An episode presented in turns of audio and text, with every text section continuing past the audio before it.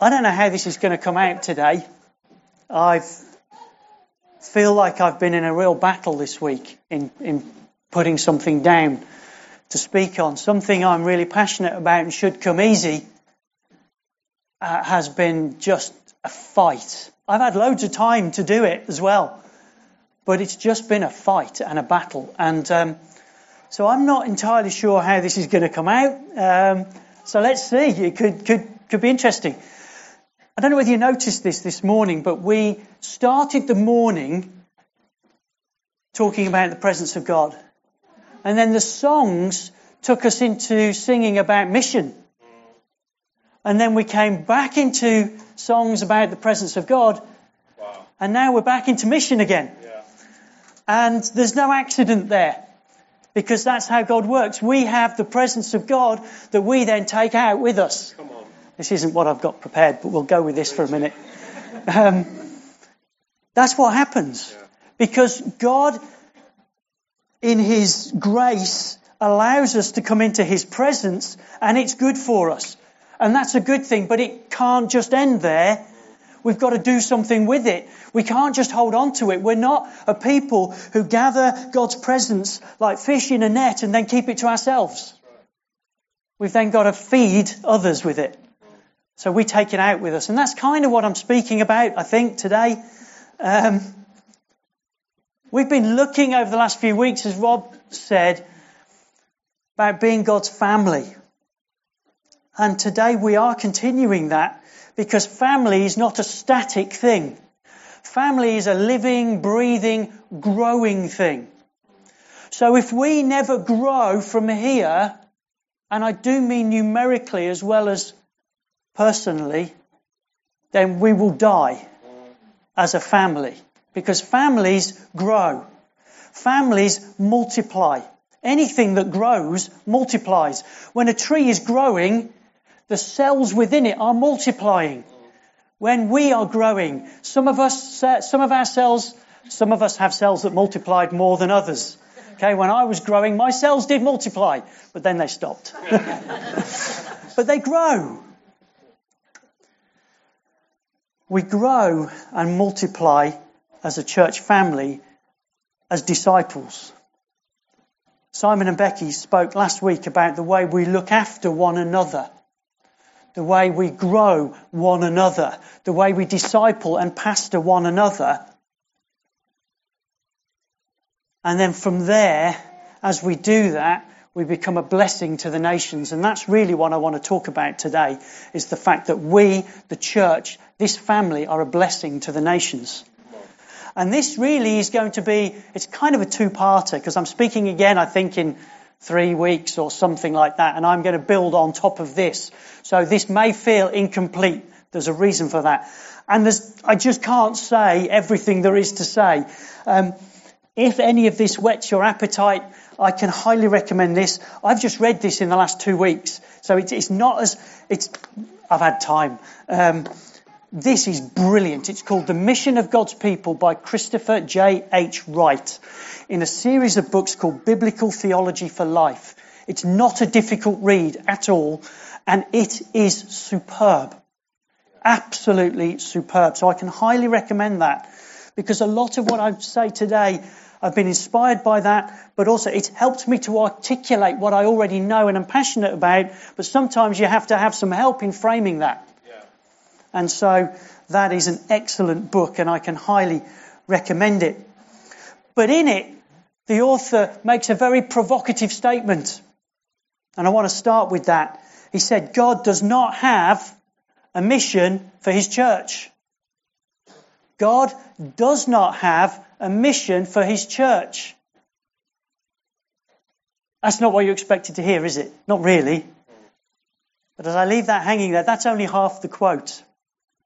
The full quote says, God does not have a mission for his church. He has a church for his mission. It's profound, isn't it? It's not mine. I wish I'd thought of that. That's brilliant. Christopher Wright in that book.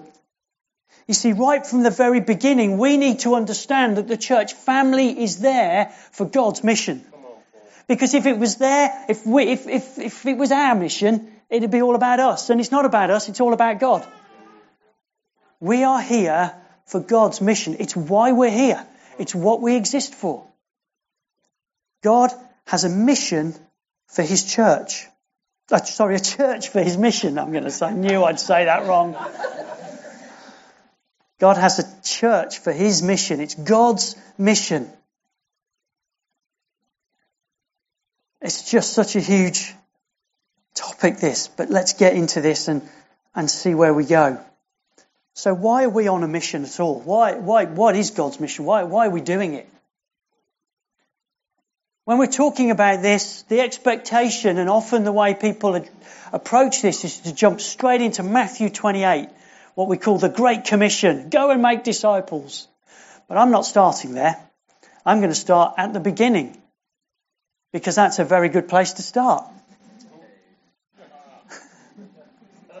I can't even remember where that comes. Where is that? Sound of Music. Okay, thank you. You see, Matthew 28 was just a restating of the mission of God that was there right throughout history. And that's what I'm going to try to show you today. You see, Genesis, God created the universe and within that the earth and its whole diverse and beautiful ecosystem that we have. And God said, that was good. Then he made man and said, that was very good. And then God gave Adam a mission, and part of that mission was to look after the earth. We're not going to get into that at the moment, but it's something I'm reading a lot about and really want to talk about at some point, in that God never rescinded that mission to look after the earth. We've got a planet that we need to look after. I better not start on that. We need, as Christians, to be concerned for our planet. So when we read about climate change and the problems with that, we should be at the forefront of some of that. And actually, this is going down. I used to work at the Hadley Centre for Climate Prediction and Research many, many years ago. It was my first job at the Met Office. And one of the leading climate scientists there, who heads a lot of all that up, is a Christian. A wonderful, wonderful man who is concerned for our environment. He's a great guy. Anyway, that's not what I'm here to talk about, but one day I will talk about that. So we've got this amazing planet, and God said to Adam and Eve, look after it, steward it well. But he also said in Genesis 1:28, be fruitful and multiply and fill the earth. This perfect people of God, the first family, which is who they were given the mission of filling the earth with a multiplication of God's people. You see, right from the very beginning, God's people were expected to multiply and fill the earth. Why? To bring glory to God and have God as the central focus. God's mission is still for the praise of his glory, but it went wrong. We rebelled. Mankind rebelled against God. But God's mission is still to bring people to himself and have a people belonging to him that focus on him, that worship him, that glorify him. John Piper, a well-known preacher and writer, said this: mission exists because worship doesn't. We, the chief end of man, is to glorify God and worship him and enjoy him. But there are people out there who don't know him. We sang earlier, for our inheritance, give us the lost. Do we mean that? Yeah. There are people out there that need to be here worshipping with us. Not that it's all about a Sunday morning, but man, how good is it to worship God together? Yeah. It's incredible. I needed that this morning. God's mission is to reach all people on earth for his glory, to worship him. How does he do that? He does it through us, his family. So as a church family, how do we do that? How do we do God's mission? Well, we come to the passage that I'm actually going to speak on. I've had a bad throat all week, so I'm having to drink. Genesis 12, verses 1 to 3. That's where we're going to mainly look at. You see, it's good to start from the beginning. We need to understand what we are part of so that we can make sense of it and carry it forward. So Genesis chapter 12, verses 1 to 3, I'll read this out. I'm reading from the English Standard Version. Now the Lord said to Abram, so this is Abraham, but before he was called Abraham, he was called Abram. It often happens in the Bible that when God gives a mission, he changes the name of the person. So the Lord said to Abram, go from your country and your kindred and your father's house to the land that I will show you. And I will make of you a great nation, and I will bless you and make your name great, so that you will be a blessing. I will bless those who bless you, and him who dishonors you I will curse. And in you all the families of the earth shall be blessed. Now this here was set against an increasing backdrop of darkness in the world, of sin, it was just all going horribly wrong. Sin was rife. But Abraham was called to be different. He was called to be an antidote. Now, before we dissect this and apply this to us, what we need to know is what Abraham was called to also what we're called to? Because what we have to be really careful that we don't just go to the Old Testament and lift great chunks and go, yeah, that's for us too. We have to be careful how we do this. So it's an easy question to answer this, but it's important that we do it. So in Galatians chapter 3, verse 13 and 14, Paul says this, Christ redeemed us from the curse of the law by becoming a curse for us. For it is written, cursed is everyone who hanged on a tree. Okay, that's referring to the crucifixion of Jesus. So that in Christ Jesus, the blessing of Abraham might come to the Gentiles, so that we might receive the promised Spirit through faith. Paul is saying that because of what Jesus did on the cross, he was carrying on what was given to Abraham and making him a blessing to all families, all nations. This was being opened up to us because of what Jesus did. And so from that, we get brought into God's family. We become joined with all those who have a relationship with God by faith through Jesus. Whatever nation. As a result, we become children of Abraham. We become part of the same family of Abraham. And we become heirs to the promise of God through Abraham. But we don't just become recipients of this, we also become carriers of it. So what does this mean for us? Well, let's work through these few verses here. First thing, Abraham was told, go. There's always a go in mission. Abraham was told to go. Noah, when he went into the ark, he went in the ark, away from darkness. This is part of the redemption of mankind at that time. Moses, well, he was always going. He went as a baby before he even knew it. He was put in a tent. He was sent. And then when Moses later on said to Pharaoh, he said, let my people go. They needed to go. And the common thing is here on mission, it's go. And mission is all about redemption, and go is all about being redeemed, because you're going to those who need to be redeemed, but in the going, you are also redeemed. It's brilliant. It's amazing how this Bible all hangs together and works together, and it's perfect. It's wonderful. In the New Testament, then, we are told, go into all the earth. We are sent. Now, go doesn't necessarily mean that you have to go somewhere else, go to a different nation, although it might mean that. And sometimes it does mean that. What it means is we need to be available for God to send us to do his will. We as a church family need a willingness to be mobile in God's purposes. You are to go to the people you work with. You are to go to your friends and your family. You are to go to maybe a club or a group of people with whom you share an interest. Where's God calling you to go? What people group is God calling you to go to? And are you willing to go? Let me tell you, there's always a cost to going. God has done it with us as a family a number of times. We moved from Bracknell to Birmingham to go and be part of a church plant. We moved from Birmingham to Bromsgrove to go and be part of a church plant.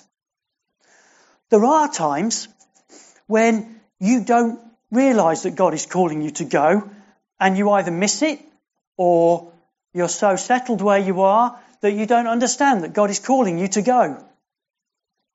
And God needs to use rather extreme circumstances in order to get you to go. We had that happen almost two and a half years ago now. And you look at those circumstances and you think, but people were doing wrong things to me. And God says, yes, okay, but remember Joseph. Joseph's brothers sold him into slavery, but what did he take to them? This was to fulfill God's purposes. Joseph was sent by God. His brothers didn't realise they were part of God's plan to send him, but he was sent. I want to tell you today that you are maybe here this morning having not expected it. I know there are people here who are here today who never expected to be here as part of Jubilee. It's no accident. God sent you here. God put you here. And even though the circumstances may not have been very pleasant, that was what God needed to move you here. There's no accidents in God's kingdom, and I think I've said that before. This is where you are called to be part of the mission, God's mission, and the way he's doing it through this local church.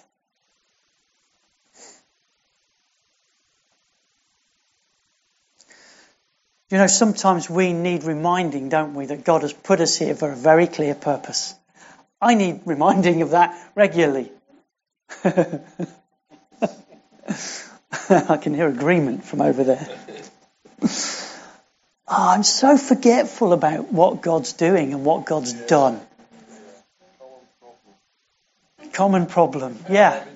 Common problem. To quote, I'll try and quote this lyric right. And the story that brought you here isn't the thing that's changed. The story's the same. It's just God's changed some of the circumstances around it. God has never failed you. No. If you think he has, I'm sorry, but you're wrong. Yeah. That's harsh, isn't it? But it's true. God doesn't fail. Yeah. We know that. So we have to look and say, okay, what is it God's got for me here then?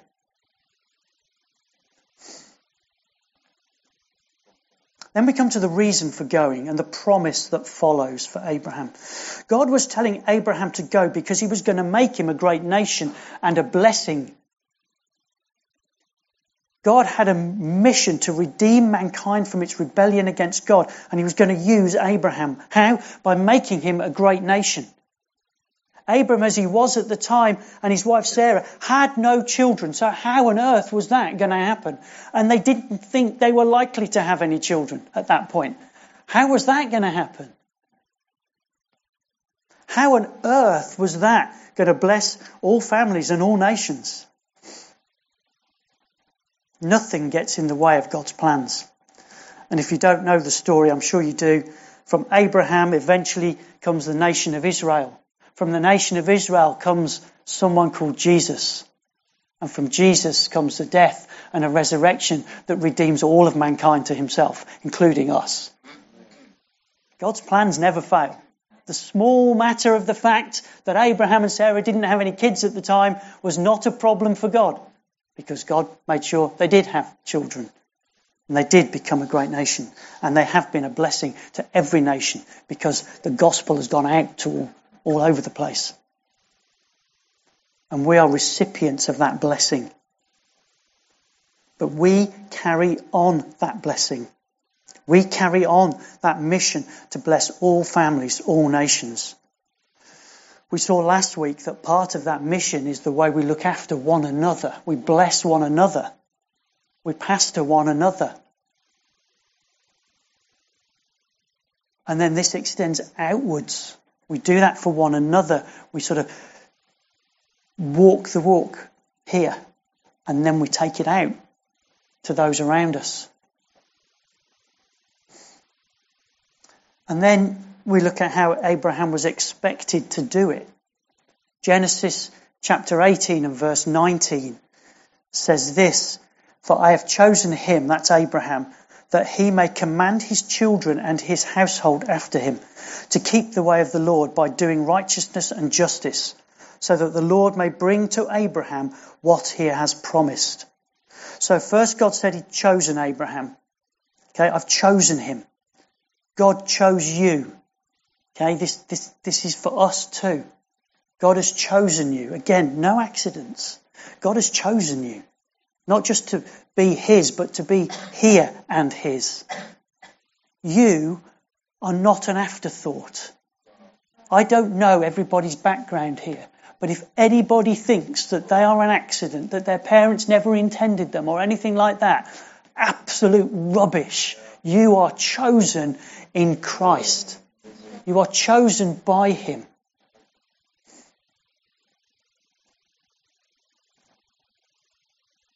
It doesn't matter how you became a Christian in one sense, and it doesn't matter how you ended up in Jubilee Church to a degree. The fact is you were chosen and sent, and for a purpose. Ephesians 1 verses 3 to 4 says, "Blessed be the God and Father of our Lord Jesus Christ, who has blessed us in Christ with every spiritual blessing in the heavenly places, even as he chose us in him before the foundation of the world." You were on God's mind before he even created the world. And he chose you to be part of his family and to be part of his mission. He chose us before the foundation of the world that we should be holy and blameless before him. Abraham was chosen all that time ago, and you are chosen now to be part of the very same master plan as Abraham. That very same mission that's run through all history. You are part of it. You have a part to play. Abraham was chosen, Genesis 18 tells us, that he may command his children and his household after him to keep the way of the Lord by doing righteousness and justice. Abraham was chosen to keep the way of the Lord, to instruct the members of his household, his staff, his slaves, his children, his family, his extended family, and that went on then to the even more extended family of the nation of Israel. He was to teach all that God had commanded him in order to make disciples. The result of which would be, so the Lord may bring to Abraham what he promised him. What did he promise him? To bless all the families and nations. So the way he was to do that was to instruct them with everything he knew. Does that ring any bells? Matthew 28 said we'd get here, verses 19 and 20. "Go, therefore, and make disciples of all nations." So there's the go, same as with Abraham. "Baptizing them in the name of the Father and of the Son and of the Holy Spirit, teaching them to observe all that I have commanded you." Just the same as the commission to Abraham. This wasn't the beginning of it. The beginning of it was right at the beginning of time. And what Jesus was saying there was just restating his mission for the church through all eternity, through all time. We have been chosen. We are to do all that God has commanded us, and we're to teach it to others. And in doing so, we make disciples. It's what Simon and Becky were talking about last week.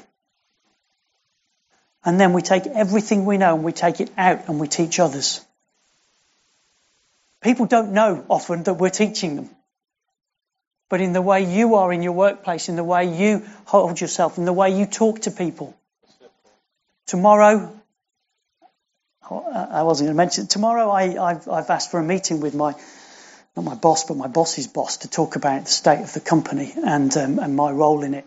And one of the problems is that they've just got no strategy and vision for anyone to believe in.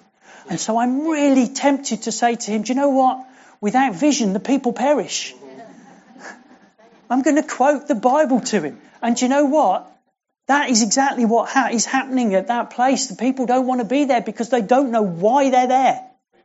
People need to know why they belong. We belong here as part of a mission, part of what God's doing, and not just something God's decided to do in the last few years or few hundred years, but thousands of years throughout all of history. That is what we're here for. And we're reaching out to people, and we can teach them that. And it's part of our mission to be a blessing to them. I've got to say it to him in a way that's a blessing to him. That's going to be the tricky part.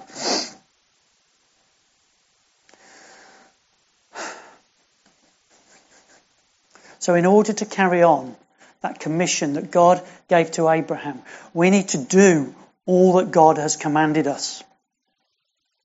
Remember, Abraham was given this commission against a rapidly declining and sinful society. Sound familiar? We live in a world that seems intent on tearing itself apart at the moment. But I believe we live in unprecedented times in terms of an opportunity for the gospel. For people who are living out all that God has commanded them to live out, I think the message that we've got, people are ready for it. We've got predictions of another financial crisis. We've got the unknowns of Brexit. We see companies going out of business, jobs being lost. We've got the climate in meltdown. We're living in a polluted planet. Do I need to go on? We're living in a time of utter depravity. There is no hope. The world offers no hope. The government offers no hope. Science offers no hope. There is no hope other than what we have and we carry and we are to take to the world. If we aren't taking out hope, nobody else will. All that God has commanded us, all that we've been taught, we have a hope. How do I know that? Because I've been taught that. I am now to teach everyone else that. You are to teach everyone else that there is a hope in Jesus. That is what we carry. That is what Abraham carried. That's what we carry. There is no security in this world. You know, the banks all collapsed however many years ago, and there was all this, and they said, oh, there's no security in the banks anymore and the financial system. So what did they do? They just kind of patched it up and put it back to what it was before and said, let's try again. What is it they say? The definition of insanity is trying the same thing over and over and over and expecting a different result. It's not going to have a different result because their hope is not in financial institutions, it's in Jesus. But the world doesn't know that. So they're chasing stuff. We need financial institutions. We need all those. Don't get me wrong. But our hope is not in that. We need the government, but our hope is not in the government to fix it, whatever party. They can't fix it because they need God to fix it. God has called us, his family, to be the antidote. Just as he called Abraham to be the antidote. We carry that same mission that's been there throughout all of history. Isn't it good to be a part of something that's not going to fail? Do you know, people ask you the question sometimes, what would you do if you knew it wouldn't fail? I'm already doing something that I know won't fail. Ask me another one. We are part of the kingdom of God that will never fail. You are on a mission that will never fail. Your part in it will never fail because it's God's mission and God's calling and God's put it there for you. And he will never fail. We, by our very nature, as we disciple and pastor one another, will become more Christ-like. The more Christ-like we become, the more of a light to the world and a blessing to the world we become. We can see that because it's already worked. We can see what happened throughout the Bible.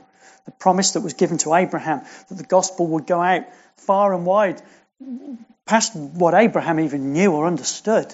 He didn't understand the world in a global context at that point. He just had a promise. And we know that that promise has been fulfilled and is being fulfilled.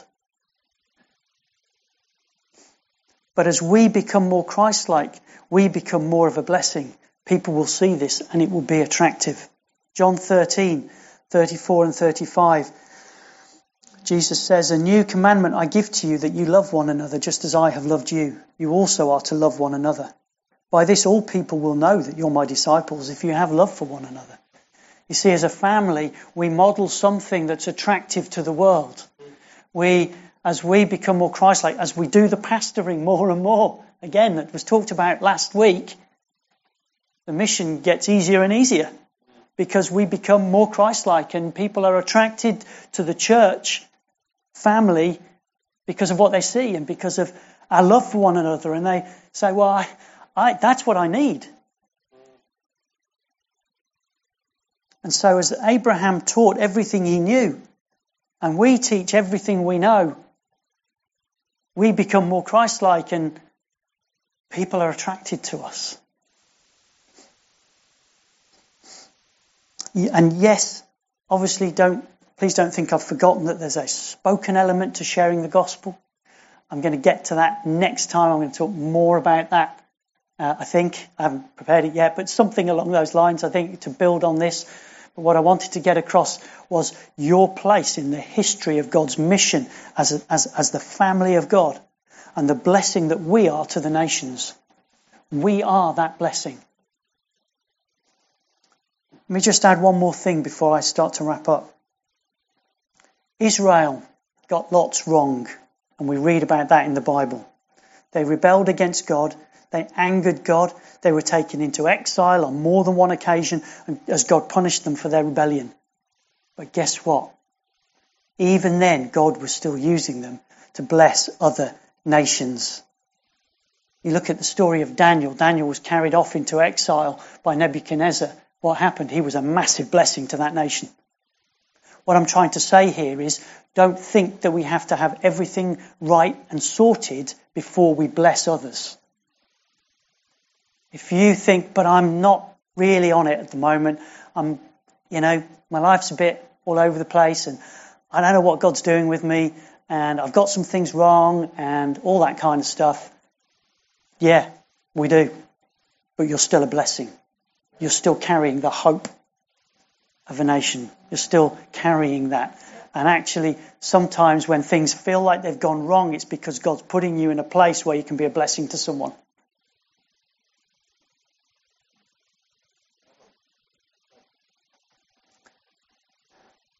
We do get things wrong. We don't always do what God wants us to do. Sometimes we just miss them completely. We're not a blessing because we're perfect, because that would make it about us. And it's not about us, is it? It's about God. And he can use us in our imperfect state to be a blessing to those around us. We're a blessing because as we seek to worship God and do his will, he blesses us, and then he reaches others through us. You are more of a blessing to those around you who don't know God than you realise. You don't even know the way you're impacting people. I belonged to a company, well, I might have shared this before, many years ago. I tell the same stories over and over because I forget that I've told them. And you can tell me stories, and they just seem new to me every time. It's great. I'll tell people jokes that they told me a week before, thinking that... But anyway,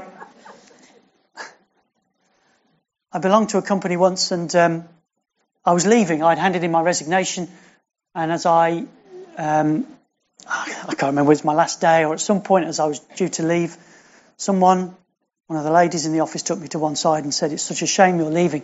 You're the only one in this company with any integrity." And I had no idea where that had come from. Wow. I didn't think I'd done anything special. I'd just been me. Just be you. That's what God's calling you to be. Just be you where you work. Just be you with your friends. And he will do things through you that you never expected, even when you haven't actually articulated the gospel, because the gospel lives with you and in you. You are a living example of the gospel. Teach people what you know, and you will bless them, and we will be a blessing to the families and the nations around us.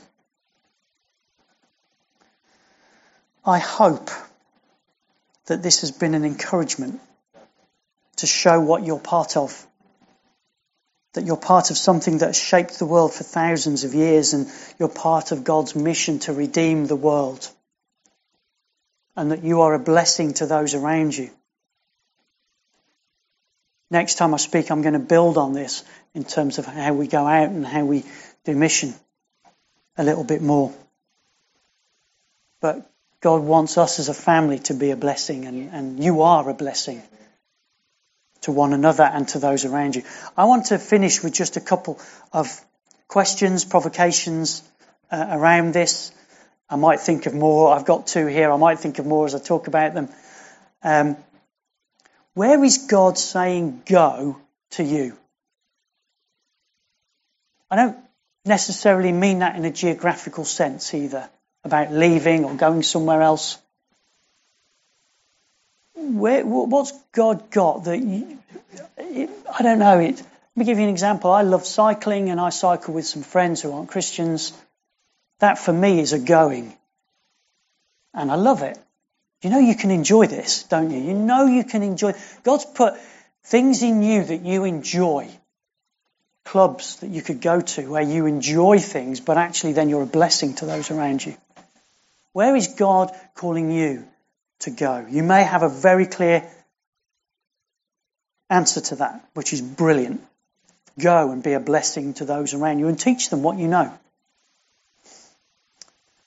Here's another one. Remember that you're not part of Jubilee Church Solihull because of some accident or random event. You're here because God sent you here to be a blessing to those around you and to be on the mission that this local church is on, to be a blessing to Solihull and the surrounding areas.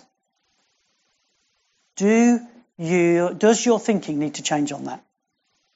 I want to provoke you in that. Does your thinking need to change in that? And one more that actually came to me during worship as we sang that song where we talk about the our inheritance being the lost. Can you really say that? Can I really say that? Is that what I want? Is that what I'm chasing? For the lost to be here worshipping with us?